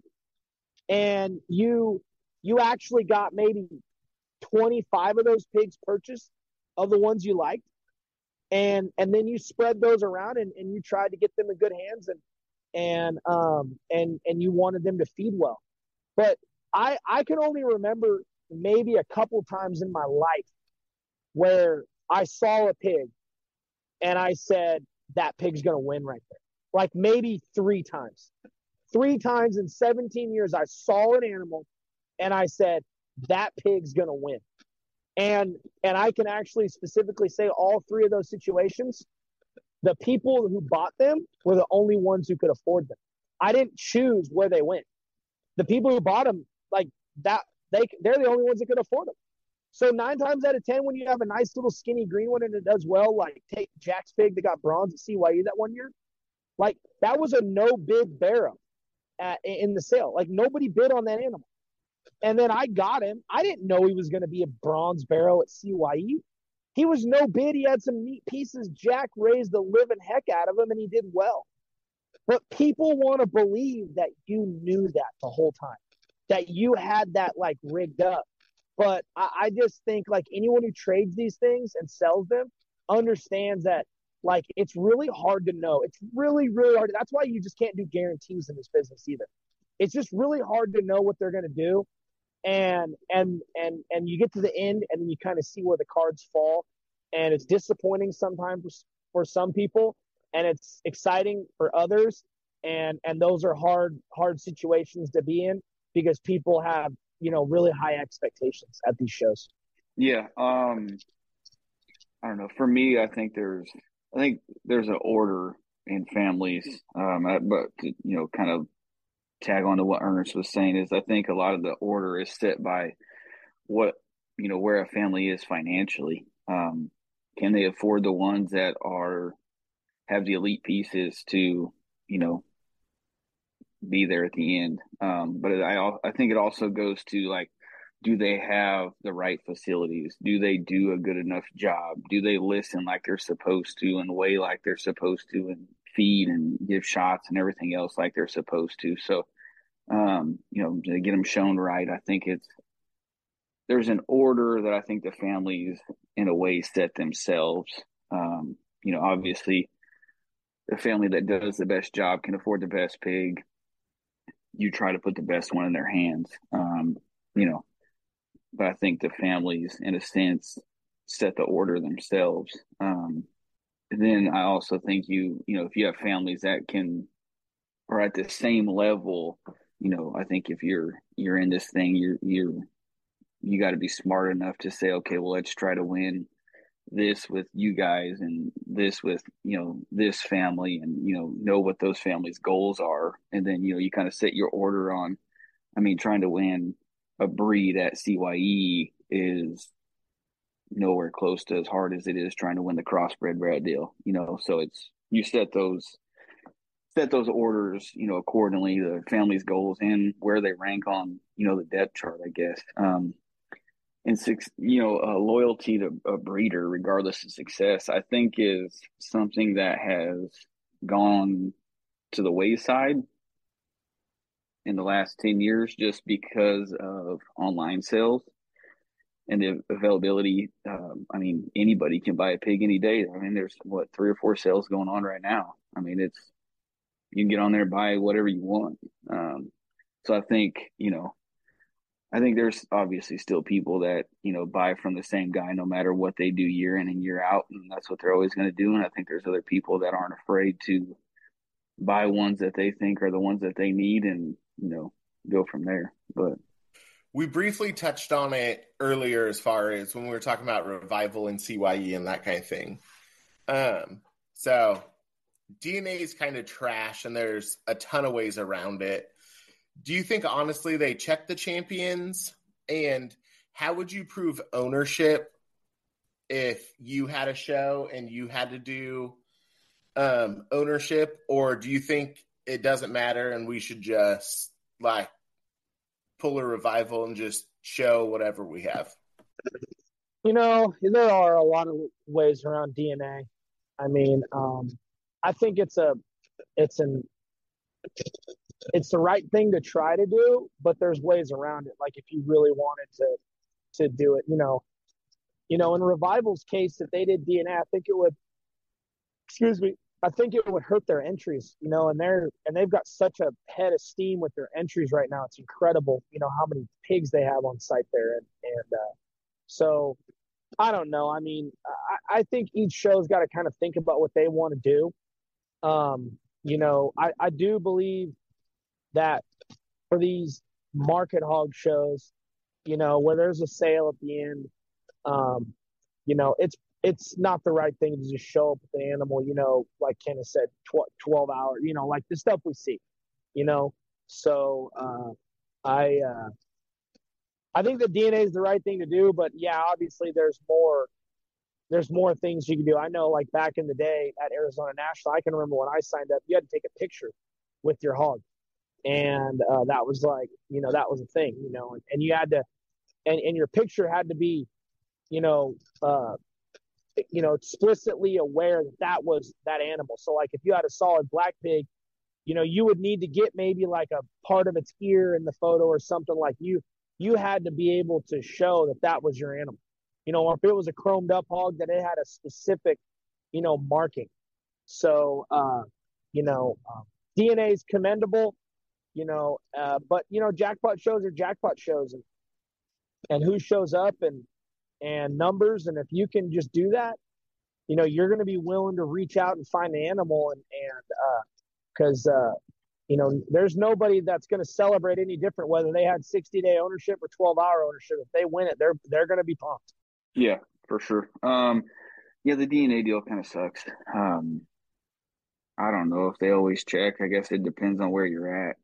Um, like proven ownership is hard. Uh, I think the only way, I mean, really, the only way you could do it is if like you took a video with the animal, uh, with the kid in it or something, um, I mean, pictures you can edit. I mean, you could obviously edit and you know video with an animal also, but um, I think it'd be harder to, you know, if you had to video it with the kid and the pig and the ear tag or something. But I mean, there's nobody that's there's not a lot of county fairs or big shows that are going to go do that. And um, yeah, I don't, I don't know. I think you just open a can of worms.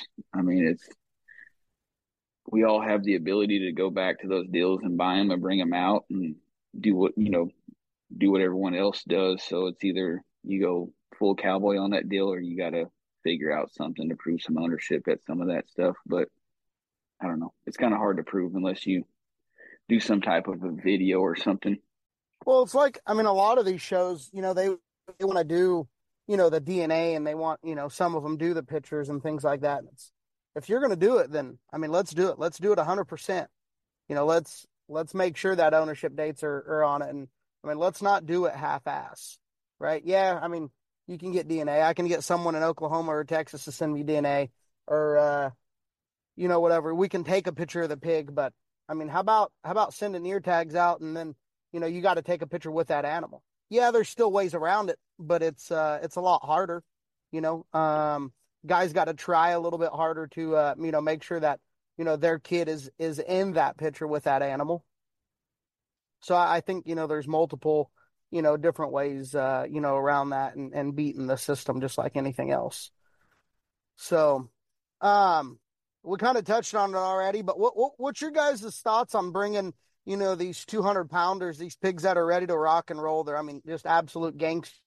You know, bringing them into California for you know these jackpots. I mean, um, you know, br- bringing them out for for a jackpot or two, and and you know, you're done with them. You know, Kenny, what's your thoughts on that? Man, if I had the ability ability to go do it, honestly, I'd do it. Um, I, I don't.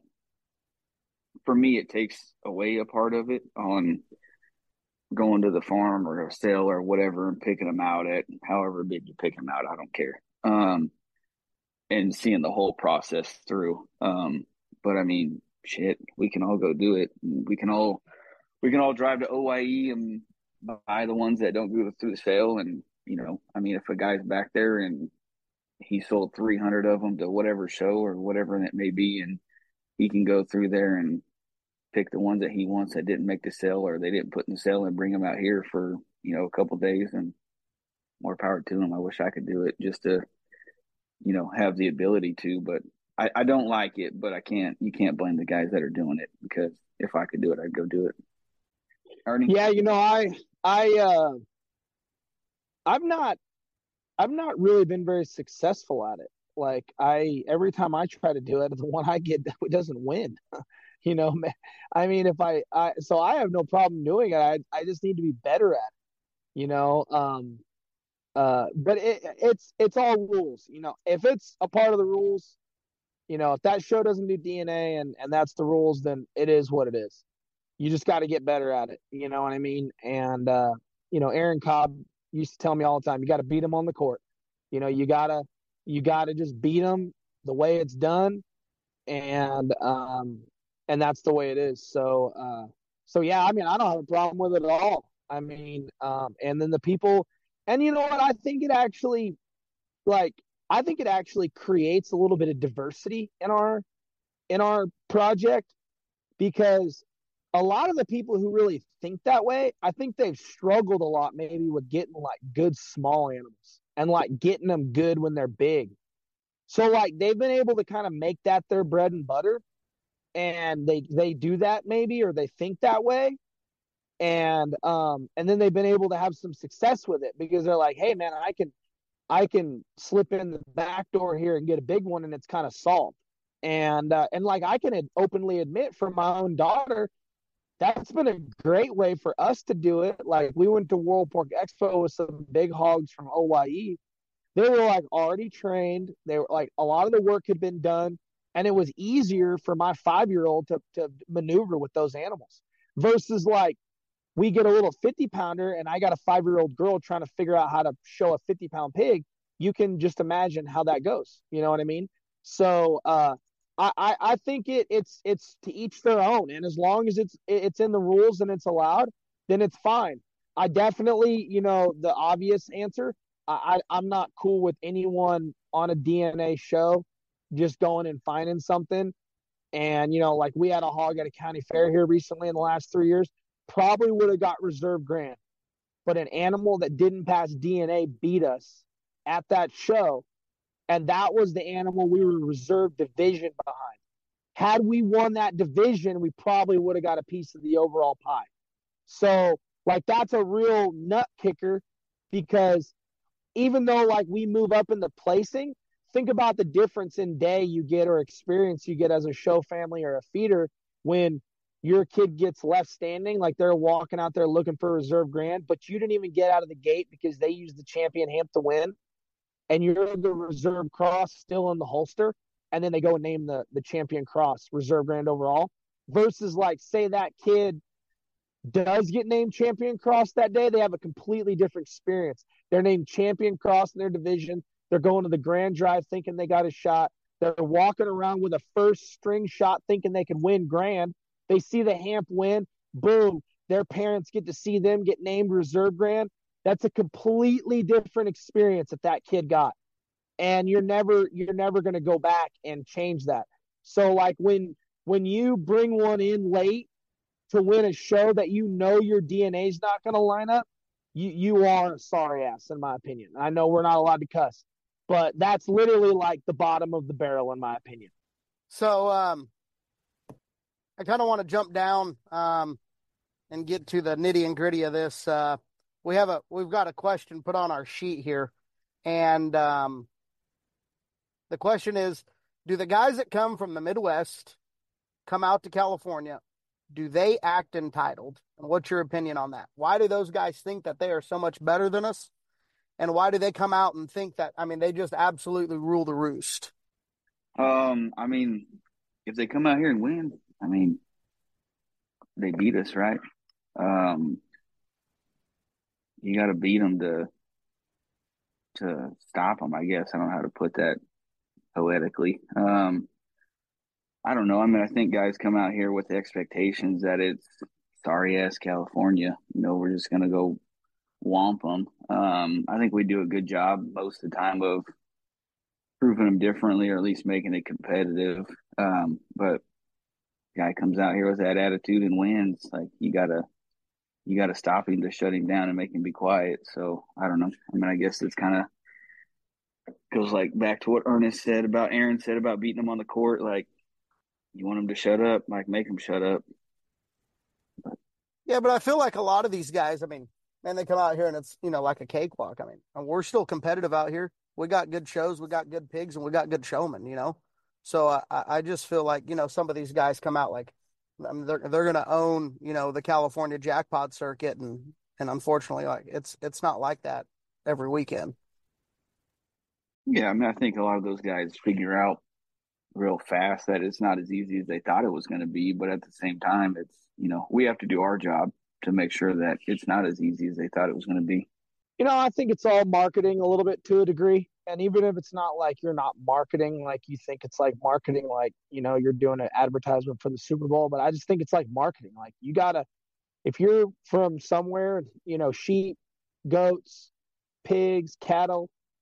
There's a lot of people I see in airports now flying like, hey, I'm going to fit it Bonanza, going to fit it CYE, going to fit it State Fair, going to fit it this county fair. And these guys are coming in and and and they're doing a job.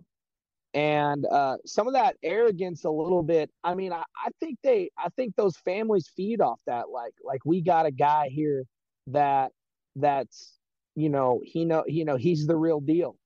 And and you know, it's like it's like a, a you know an, a gun at a knife fight. It's like we've got you know we got weaponry here that you guys can't touch, and and I think everyone you know there's not a ton of like truly humble people that that do this project in my opinion. I mean, there's some people that are proud.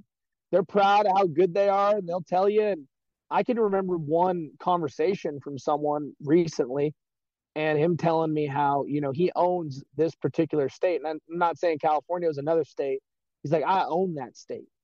And I just thought that was crazy to hear. I was like, dude, this thing can turn so fast on you. Like your pig can suck. Like this pig that you're probably really proud of, you know, it can suck by tomorrow night. And so, like, anytime you you see some of that bravado, Isaac, um, it's not like real. It's it's just how that person's acting in that particular moment you know, because they're trying to look a certain way. Like anyone who's really good at this, like when I think of the people who are really, really good at fit and stock, they're not out there like acting like God's gift. You know what I mean? Like, you know, like Blaine, I'll use Blaine Rogers as a prime example. I used to always ask that guy before shows, Hey, you got a pretty good one? And that sandbagging son of a gun, he'd be like, oh, nah, you know, I don't know, man. They're just, I don't know, man. This set just didn't feed how the last one fed. And these are back in the days like when his daughter Peyton was just beginning. And um, man, he would kick our tails that day. Or like, you know, he'd be helping a family and they would win. He would never, he would never be the guy to tell you that he had the one. And I respect that, man because a lot of people in this business, you ask them if they've got a good one. Oh, and they tell you how great it is. And if it doesn't win, this judge is an idiot. And like, you know, you're say your hog did that good, then they're, you know, you're in a circle with them going, Oh yeah, this judge, can you believe how bad he was today? And you're sitting over there like, wait, my hog won today. I thought I thought the judge did good. And so like that's the stuff you deal with. Like you know, the mid level, low level guy that wants to get to the top level, he's going to market him. At the top level guy that's already up there, they ain't to say nothing, man. They're to do their talking with their animals. And the best, most talented guys I know do their talking with their animals, not not before the show or after the show, bad mouthing a judge. I think that was I think that was very well said by both of you guys. Um, the next question is so, drinking at shows, do you think we drink too much, not enough, or just right? This is to include breeders, fitters, parents, exhibitors, and at times drunk judges on the mic. um, I mean, I think every now and again people take it too far. I've been there before made an ass out of myself.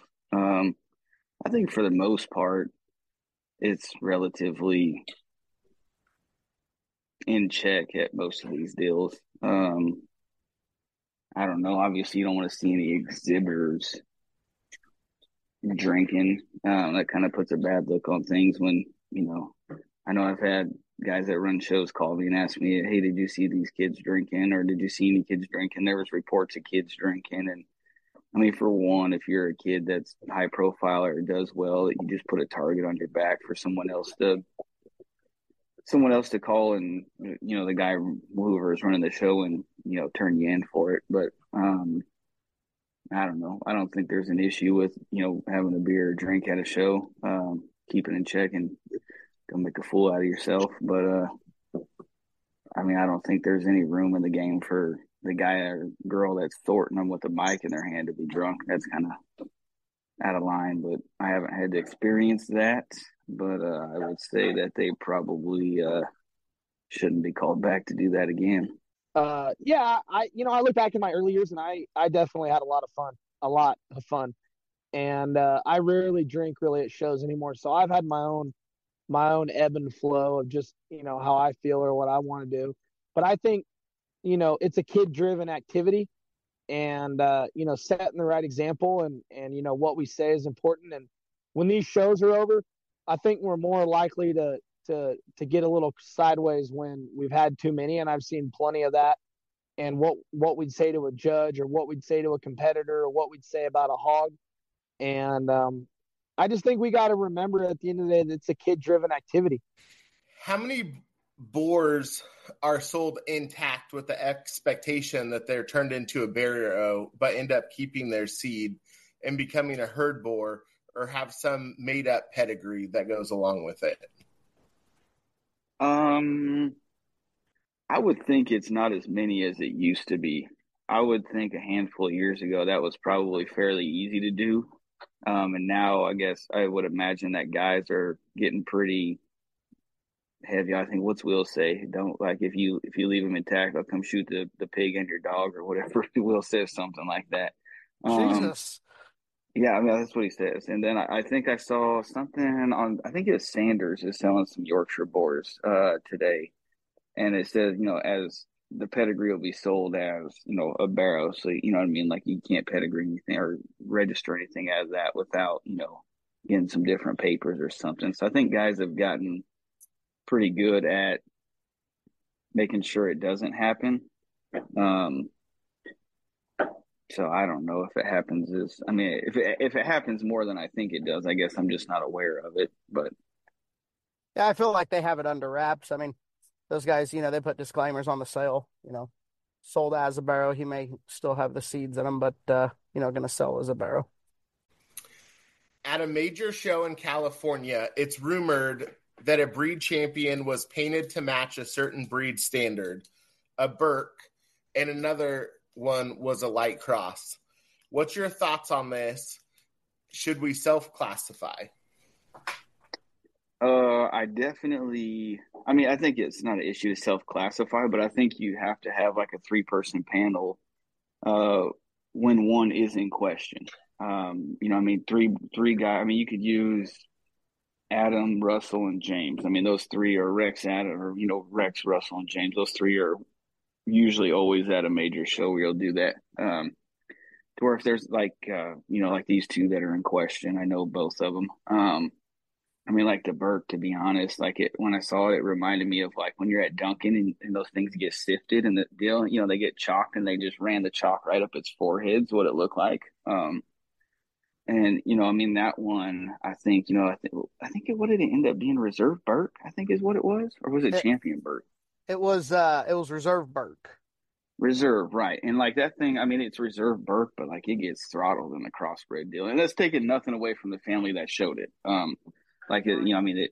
I don't want you know them to get mad at me for talking about their pig, but like the thing doesn't make it in the dark crosses.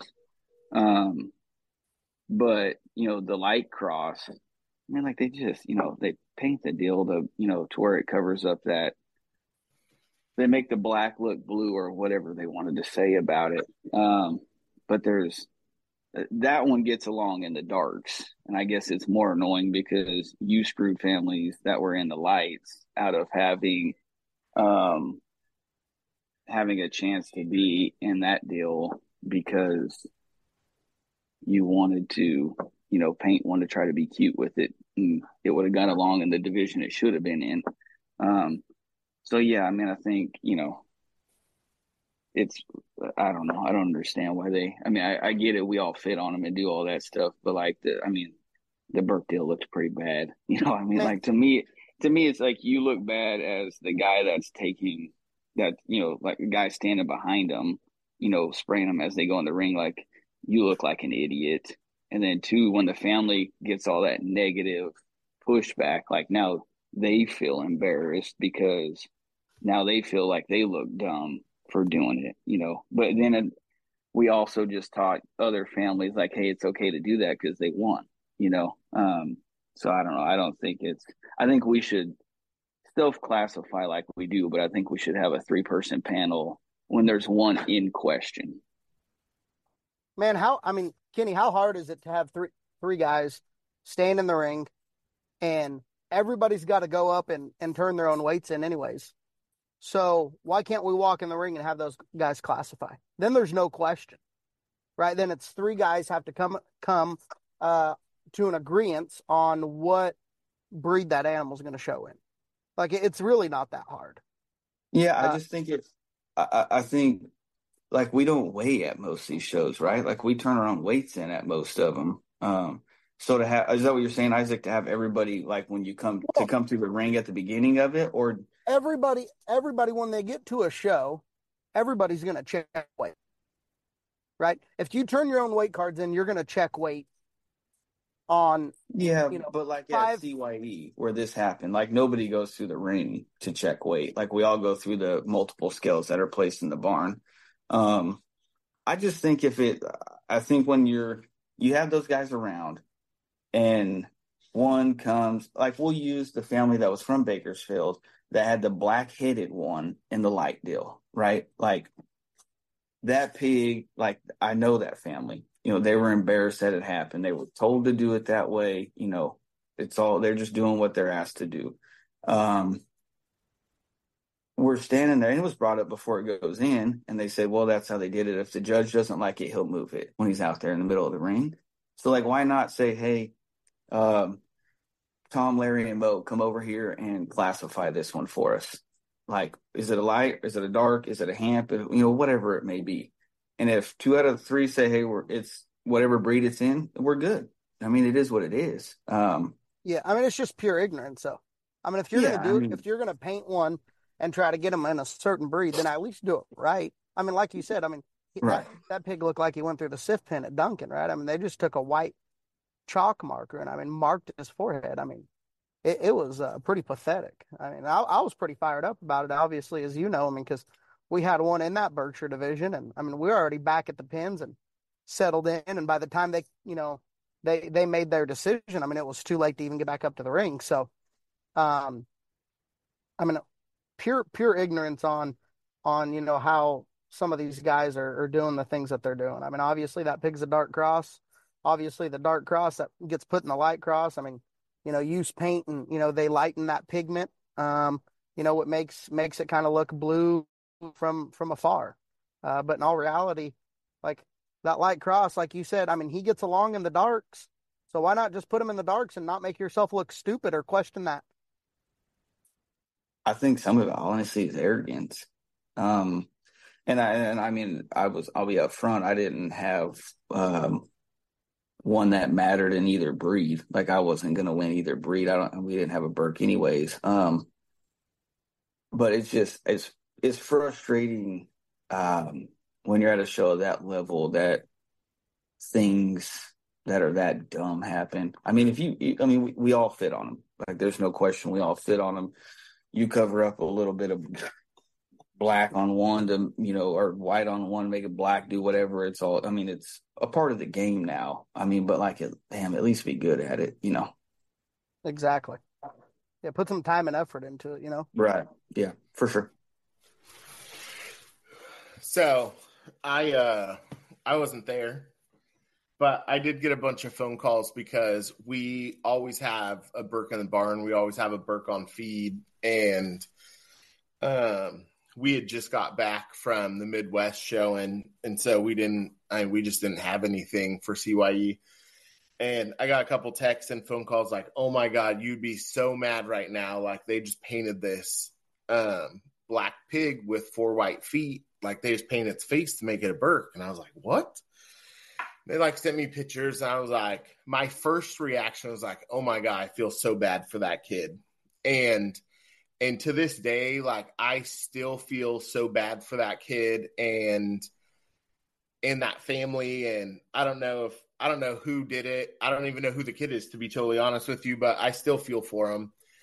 Um I just my personal opinion, since we get to give our personal opinions on here, I think that big shows like that um, probably should be papered, just because it is such a big show and and it's such a big deal. And you know, we show we show purebred Berks. Like every single Berk that we show has papers, and that's just who we get them from and and that type of deal.